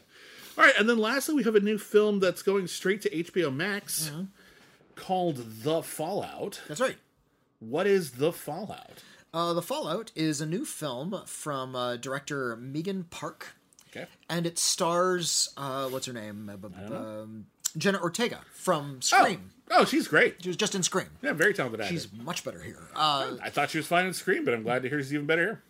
Yeah, she's uh, 16 years old. She's going to high school. Uh, she has a younger sister. Uh, the opening scene is uh, she's really bonding with her younger sister. Her younger sister trusts her a lot.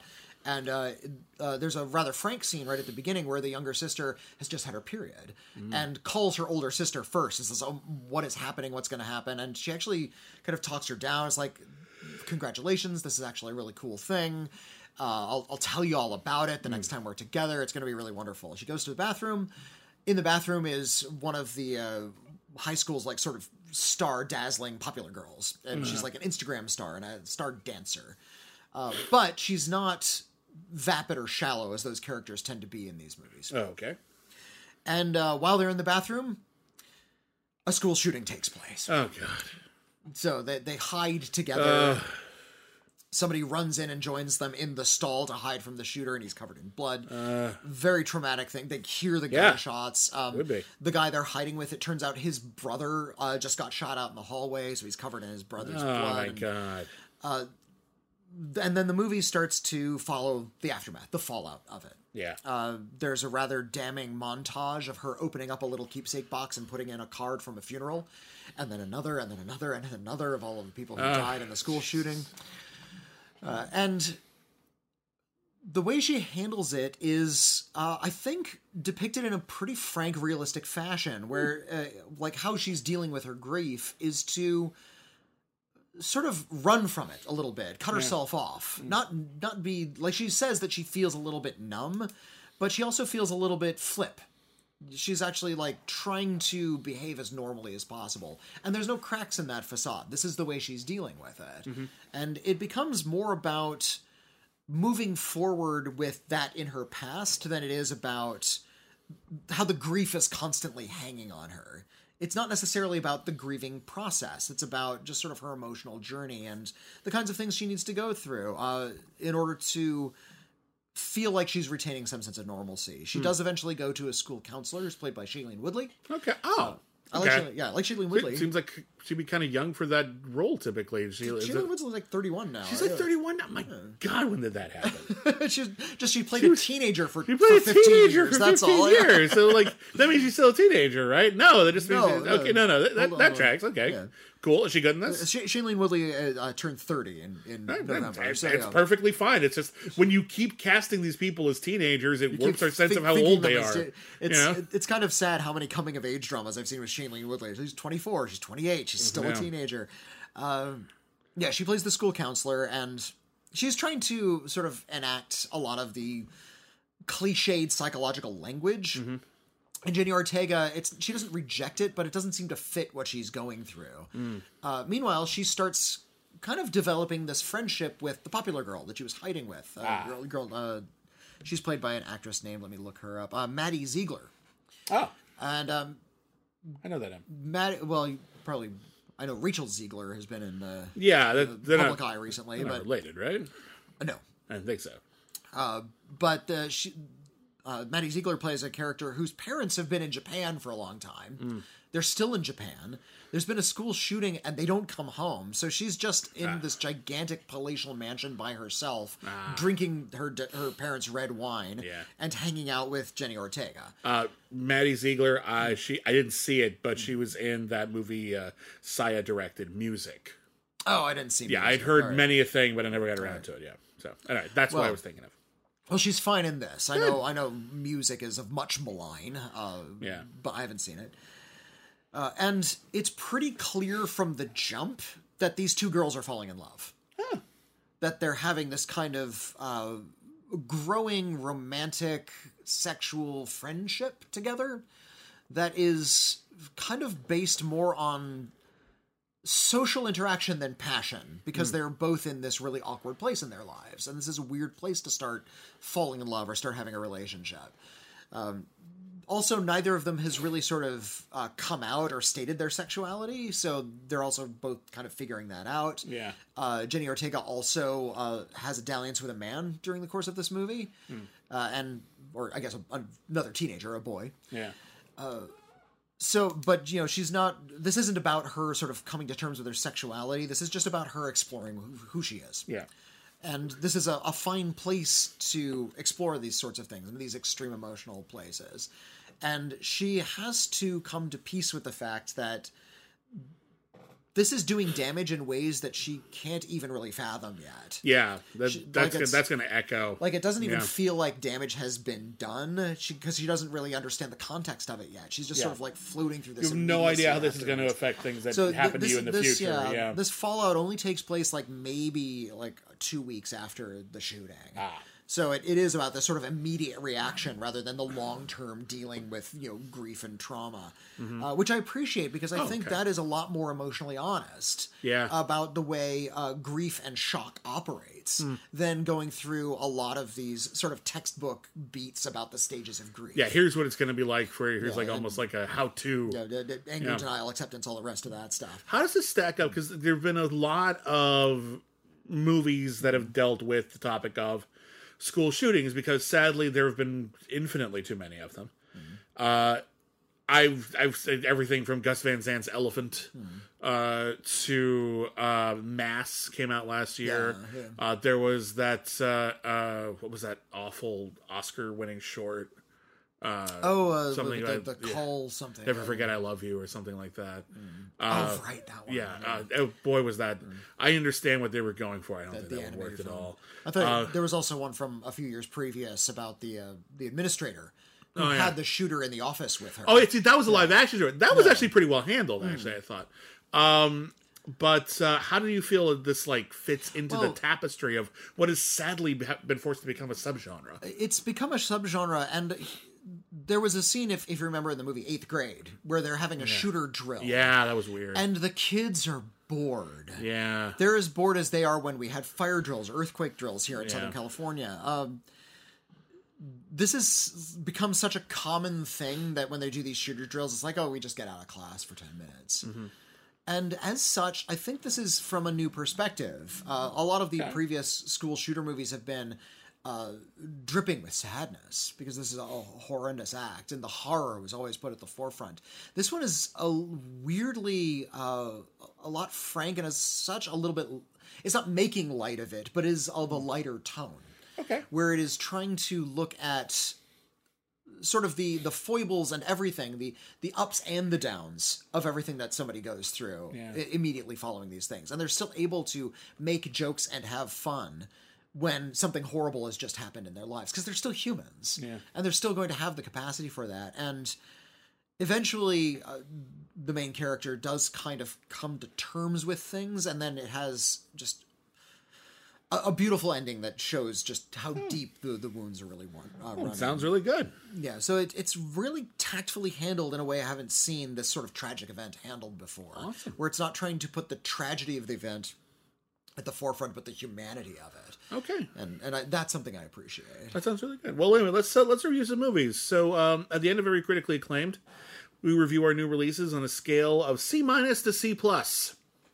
Uh, most movies have some good and some bad. Those are C, average. You know, not not amazing, not bad either. Just it's fine. Uh, C minus is below average. Anything below average. So that could be everything from the worst movie we've ever seen to uh, eh, not very good.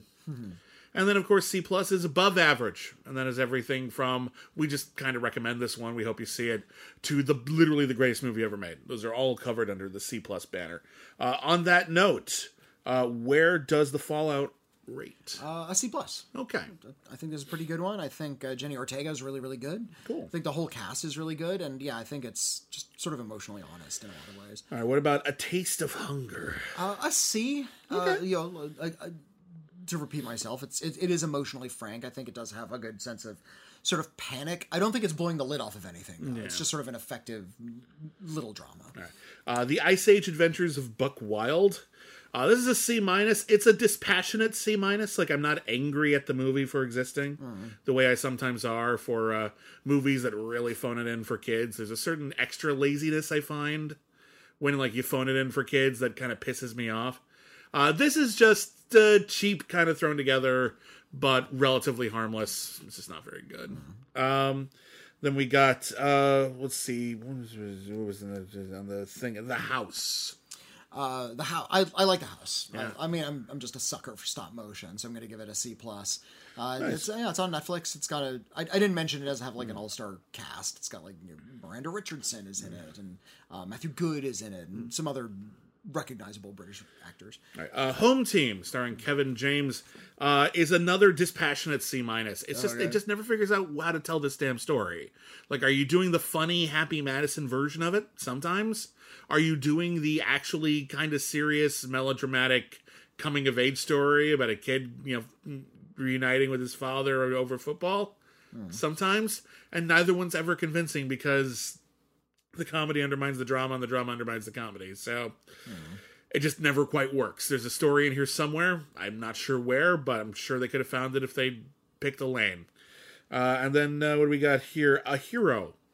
Here, a C plus. I really liked a hero. It's Mm-hmm. Yeah. one of those panic attack movies. It's such it's so damn you're, harrowing. yeah. you're, you're freaking out at every bad decision this guy makes, but Yeah. yet you understand every bit bad decision Yeah, he makes. it's, it's not as apocalyptically panic ri- ridden as, say, Uncut Gems or anything like that, where everyone's going to die. But there's something even more relatable about it because it's just, man, nothing's to go right, is it? Yeah.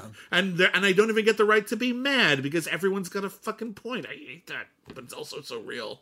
Uh, so yeah, I give it a C plus as well. It's an excellent motion picture.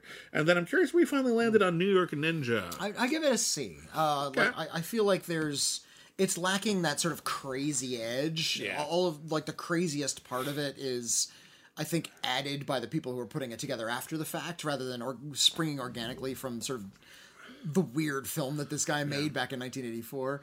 Um, yeah. But it is just fascinating to see it finally come together. And I think it's more interesting when you know the story Yeah. than it would be if you were just sort of finding this in a video store somewhere. Th- this would this like this should have like an introduction with it like Yeah. someone just explaining like just how neat this is and you can watch special features you'll get there but that should probably be part of the program um but uh, i agree it's an interesting archival project i'm glad it exists and i had fun watching it um it's not so amazing that like you need to see this damn thing now but um, it's definitely a C for novelty value and a couple of fun action bits. If this sounds like the kind of thing you'd be excited about, like again, if you own a copy of Gymkata, this gets elevated specifically for you to a C plus. Like this is specifically made for you. If you own Tiger Claws, like that's that's where the line is. But if you don't, it's a C. It's of interest. Check it out if you can. Uh, but you, you know, yeah, I digress. Anyway, that's it for this week on critically acclaimed. We'll be back next week with reviews of Moonfall. Yay! I'm weirdly looking forward to Moonfall. Like it looks so stupid. I'm just like be as stupid as you can. I dare you.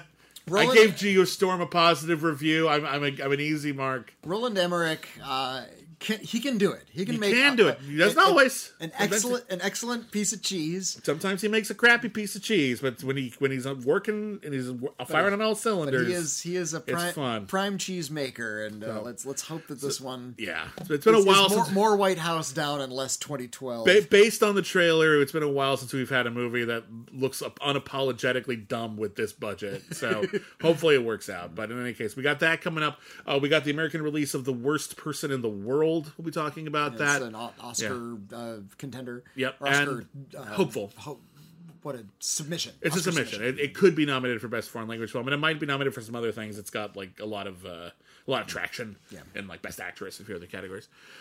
Um, so we got that and probably a few other things besides. So thank you everybody for listening. If you want to talk to us, boy, are you in for a treat because you can email us and we can uh, read your email on an upcoming episode of our podcast. We've got mail right here at the critically acclaimed network. Our email address is letters at critically criticallyacclaimed.net.